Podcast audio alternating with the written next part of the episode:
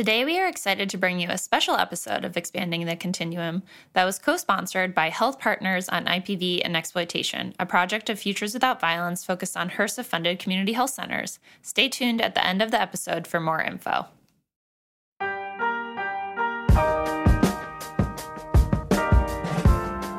Welcome back to another episode of Expanding the Continuum.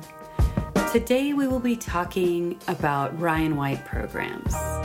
All things Ryan White, especially as they pertain to intimate partner violence.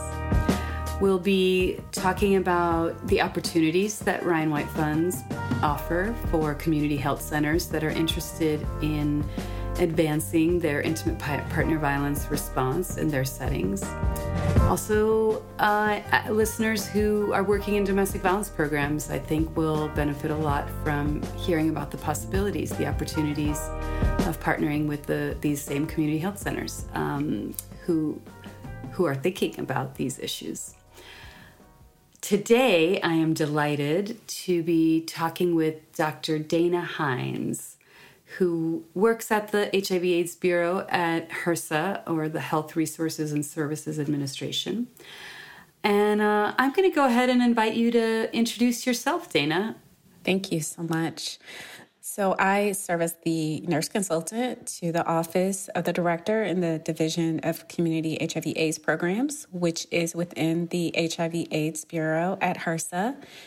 And in this role, I serve as a senior clinical advisor and provide clinical expertise of H I V care and treatment to shape the policy and direction of the division.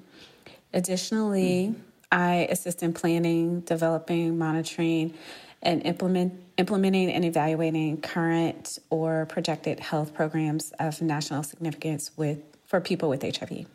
So I'd love to begin by hearing from you, um, just to, to elaborate a little on any work within the Ryan White program that is already addressing um, or working to prevent intimate or gendered violence. Mm-hmm. Can we begin there? Just a little landscape of, of where things are at the Ryan White program?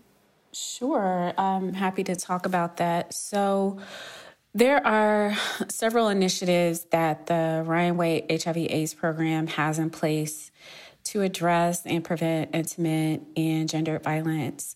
Um, and, and I wanted to highlight just a few of those. So in October of twenty twenty, our division, the Division of Community H I V/AIDS Programs, which we also refer to as D CHAP, we hosted a national stakeholder webinar. They focused on intimate partner violence and H I V during the COVID nineteen pandemic. And our stakeholder calls typically have between three and four hundred uh, participants, all of which are Ryan White H I V/AIDS program grant recipients. And it's a great way to disseminate information on best practices.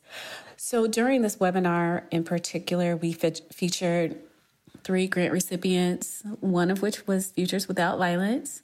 And mm-hmm. in this webinar, you know, we highlighted promising interventions and approaches for addressing intimate partner violence um, among people with H I V during the, the pandemic. And additionally, this stakeholder call discussed how stay-at-home guidelines exacerbated pre-existing I P V risk and vulnerabilities and provided clinicians some strategies of how they could better screen for that during the remote clinical environment that they were in. Mm-hmm. And in, in addition to that, uh, H R S A has funded or is currently funding several activities and programs that focus on the intersection of H I V and trauma in women.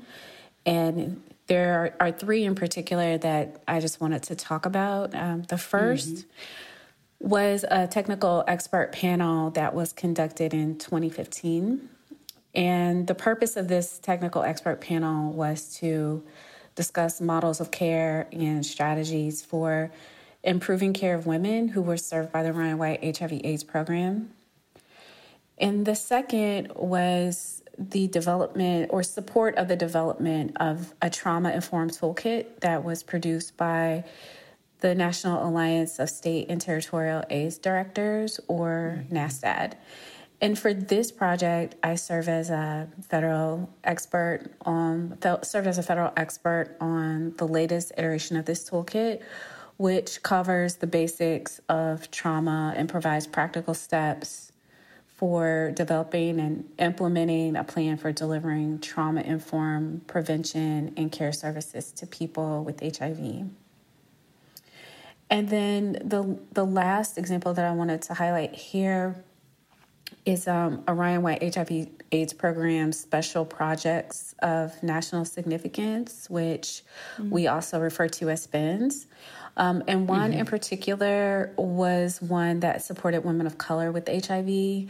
And this H R S A had funded project called We Care, or Women Empowered to Connect and Remain Engaged in Care, addressed mm.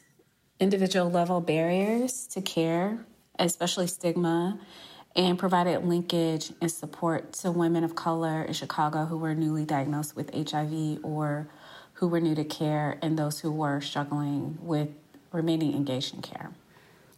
So I, you sort of mentioned this, or I think already, but I'd love for you to explain what what do you mean by Ryan White Part D funding? What is what is Part D funding for? Mm-hmm. So one thing I wanted to share about our Ryan White uh, H I V AIDS program is that it's been around for over thirty years, and we provide care to more than half of people with H I V in the United States. And of those individuals who are receiving care through the H I V AIDS services program, more than eighty-nine percent um, are the, of them are virally suppressed, meaning that they effectively have no risk of transmitting H I V to their partners. Um, and despite the Ryan White H I V AIDS program being around for over thirty years, you know, there are many people who could benefit from the quality of our services, but they're unaware that the Ryan White program even exists. So this podcast will help raise awareness about the Ryan White H I V AIDS program. And some examples of services that are funded under the Ryan White H I V AIDS Part D program include linkage to comprehensive H I V medical care, pre- and postnatal care, and transition back to primary medical H I V care following delivery. Additionally, Part D funds um, provide um, funding for domestic violence awareness and screening, outpatient mental health screening, assessment and treatment, um, as well as treatment, outpatient um, treatment for substance use disorder, and additionally um, to further support women with children who have H I V and need to get to their medical mm. visits. Uh, transportation and child care assistance is also provided um, in order to support access, women getting access to their H I V appointments. And then it also funds services such as case management and psychosocial support. Um, mm. But what I, yeah, and, and what I think is like really unique about our Part D program, again, is that it it not only provides care to women, infant and children who themselves have H I V, but also affected family members. So, for example, dependent children of persons with H I V. So you can see like our Part D program, yeah. it's very comprehensive, and, and it addresses mm-hmm. not only the medical components of H I V care, but also the social determinants of health.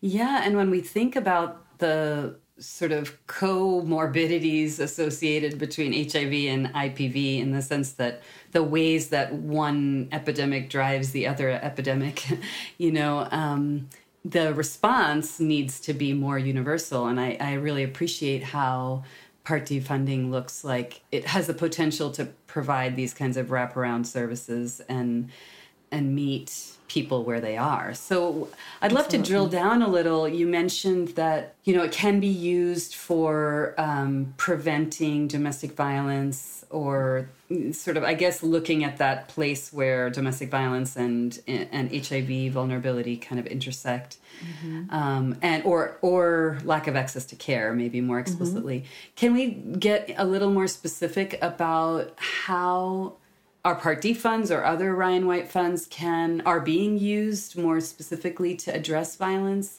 and the sort of, like you described, the social determinants of health, the intersecting issues. I, I know you touched on some things like childcare. Just curious if there's some examples you can offer us for, for our mm-hmm. listeners to kind of imagine how they might use these resources in their communities. So I think the one thing to really keep in mind about the Ryan White H I V AIDS program, all of our programs, um, but Part D, because we're talking about that, is that, again, you know, we fund programs, and our Part C and D program um, funds clinics. So we are funding, you know, clinics that are on the front lines providing care directly to um, people, families, and communities that are impacted by H I V. So one program in particular that was highlighted at our stakeholder call was the Maternal Child and Adolescent Adult Center in Los Angeles at University of Southern California. And they used Ryan White H I V AIDS Part D supplemental funding to implement intimate partner violence screening and counseling. And again, one tool that they implemented was the safety card, of course, developed by Futures Without Violence, um, mm-hmm. which is a simple conversation starter that can be used to discuss and screen for I P V.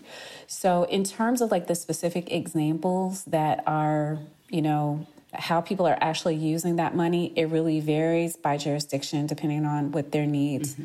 are in their community.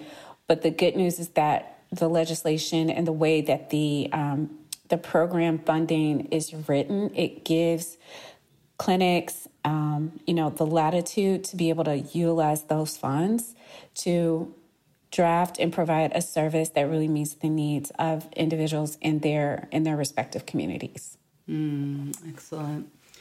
That's that kind of uh, flexibility is so needed. So how mm-hmm. else can... Uh, maybe what is your guidance or advice for community health centers or, or other programs that t- to strengthen their collaborations with community-based organizations or other partners to, to in order to extend health services? You know, um, you know, some things come to mind, but I'm I'm curious what what you all sort of want to support. You know, I in, instantly I think of things like, you know, community events and um, mobile health, mm-hmm. because that is a that's most deliberately kind of meeting people where they are. But what other kinds of, how can community health centers strengthen their collaborations, their partnerships with community organizations mm-hmm. to do this? Yeah, I, I think that's a great question. So, I mean, I mentioned earlier that I feel like our Part D program in particular, it really does consider like all aspects of like medical and, and social su- support needs. So it really does um, address like all the social determinants of health plus the medical component. But the Ryan White H I V AIDS program, the, all of our programs, but the Part D program, which we're discussing today, um, our program is payer of last resort, which means that all other, you know, payer sources, insurance sources need to be um, like tapped into before Ryan White funds can be utilized. So there's some restrictions on that. Um, and oftentimes, um, you know, that limitation really is what's driving the need for partnering and collaboration across various sectors. Um, mm-hmm. You know, one of the things that I feel like the the collaboration and, you know, partnering, I think we need uh, creation of housing services for individual clients or families to support, let's say, for example, trans- transition of women to safe havens. Mm-hmm. Um, and so, we, you know, you have limited funds within a particular program, um, but like how could we... Um, create like multiple funding streams across community health centers, um, you know, other like academic partners, like other mm-hmm. primary care providers and social support services that are in that particular area that are meeting this unique need.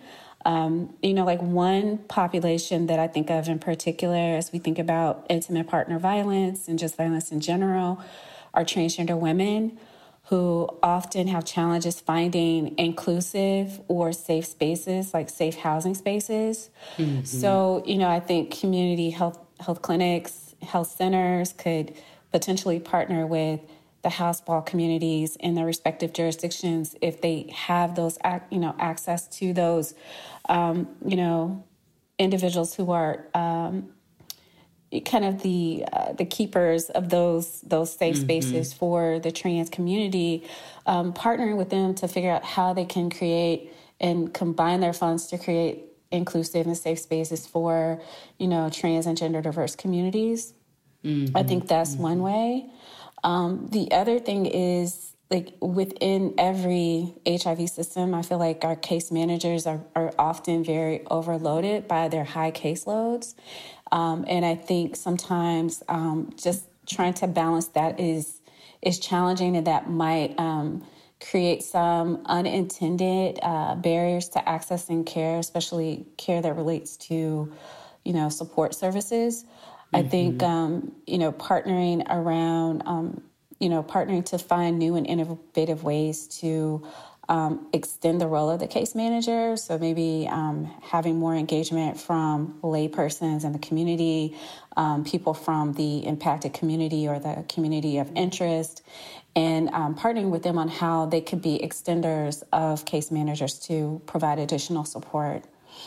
Um, mm. So so those are two examples, but definitely we, we need greater collaboration between community-based organizations um, and also primary medical centers, and then is, and law enforcement agencies as well, especially, again, when we think about intimate partner violence and creating safe spaces for, you know, people who are who are at risk and vulnerable. Mm. Thank you so much for lifting up the close attention to culturally specific community-based partners, whether it's meeting the needs of queer and trans folks, and we can extend that to immigrant folks or people who don't use predominantly English. Like, there's just so many layers of good partnership we can build to improve mm-hmm. the social supports in our in our community health centers. Um, thanks for lifting that up. And I think when it comes to extending H I V care and strengthening that continuum of care, in a sense, like making a tighter web um, underneath people. It's very similar to what we say about providing extended care to survivors beyond the time in the shelter, or beyond the time accessing certain specific services. So um, a lot of parallels here, and extremely important to pay close attention to the kind of partnership and who you're partnering with, and how that partnership is cultivated and, and developed. So appreciate that. Absolutely. Mm-hmm. But, but can I, I, there's just like one more thing that I want to, Please, to say go about for it. This. Um, you know, I mean, everybody, those of us who've been doing this work for a long time, we know that H I V historically has been known as a sexually transmitted infection, but it is equally as much of a socially transmitted condition, in that mm-hmm. it is the outcome of intersectional stigma, discrimination, poverty, structural racism, and more. And so when we think about how we can continue to expand that web of support, you know, around this continuum, you know, I think we also have to think about job training programs that are going to mm. connect women and trans women and other survivors of abuse to jobs that pay a living wage, especially now as we're in, you know, the throes of a recession and inflation and things like that.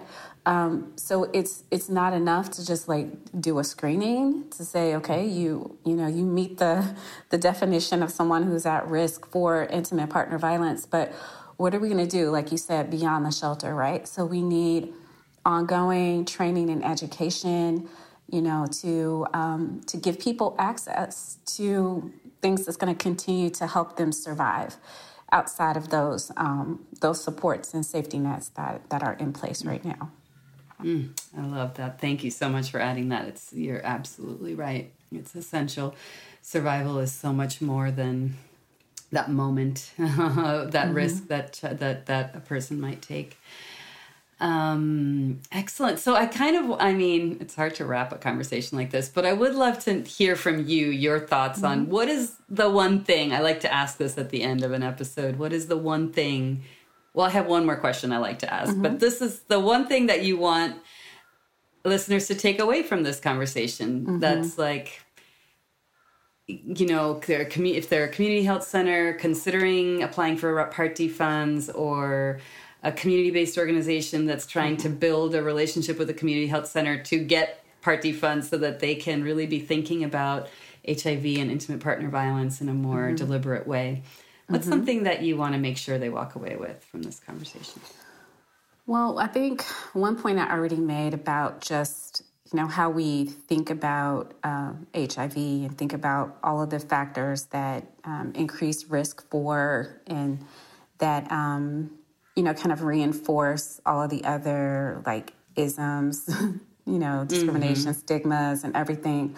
Um, and how we need to expand beyond thinking about H I V only as this medical condition. But, you know, with respect to our Ryan White H I V AIDS Part D program, you know, while our programs fund an array of comprehensive primary and medical and support services to people with H I V across the lifespan, you know, in order for this program to fully be successful and, and you know, achieve its ultimate goal of providing access to comprehensive care, you know, our program is only going to be most effective if we have committed and consistent collaboration across community agencies, universities, federal agencies, and community-based um, organizations. And even within the National H I V AIDS Strategic Plan, you know, they talk about the need for integrating services and partnering for results.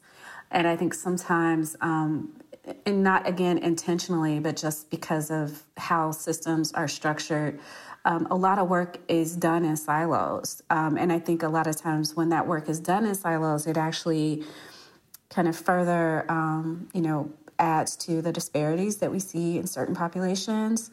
So I think that piece about just partnering for results um, mm-hmm. at every level when possible, and being very intentional about bringing in the affected community to the table um, to create, you know, um, programs and systems that um, really meet their needs. So let it allowing it to be um, person-centered and, and driven by the community.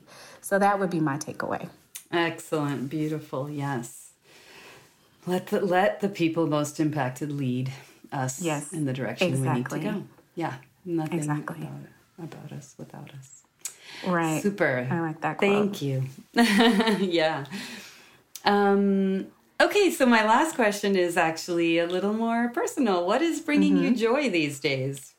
I like to yeah. humanize the conversation a little right. bit. Right. So these days, I'm finding joy in the smallest moments. And like now that the weather is improving, you know, taking long walks outside and just being more mm. in tune with nature, um, really soaking up the sun. So long outdoor walks, having more quality time with my children, and, and reading a good book. Um, mm. I I was kind of late reading Becoming by Michelle Obama um, because life was just happening and I was so busy juggling so many balls. Mm-hmm. But when I finally had a chance to, like, sit down and read it, it, like, took me forever because there were so many, like, quotes mm-hmm. and just, like, passages that I just really wanted to resonate and to reflect on. Um, so just having that opportunity and space to just really not just kind of gloss over a book, but to really think about what what I'm reading, how that um, impacts me and how that can make me be um, a better person and more thoughtful and conscious person. So... Those those would be my my excellent takeaways for what's bringing me joy these days. Thank you. We will put um, Dana's Recs in the show notes. And anything else we talked about, certainly how to access um, more information about Part D funds. Thank you so mm-hmm. much for Thank your time, you. Dana, your brilliance, your expertise, your wisdom. Um, and I look forward to talking to you again.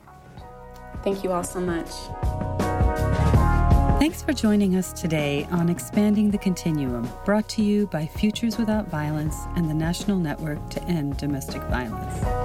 If you like our show and want to know more about addressing the intersections of H I V and intimate partner violence, visit us online at I P V health dot org and at N N E D V dot org. Thanks for listening.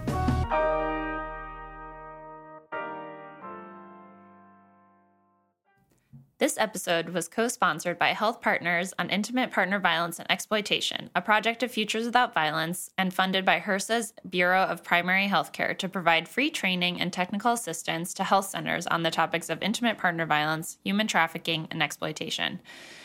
Our toolkit for health centers, I P V Health Partners dot org, includes an M O U template for building new partnerships like we discussed in today's episode. Learn more about our resources and programs and join our newsletter by visiting w w w dot health partners i p v e dot org.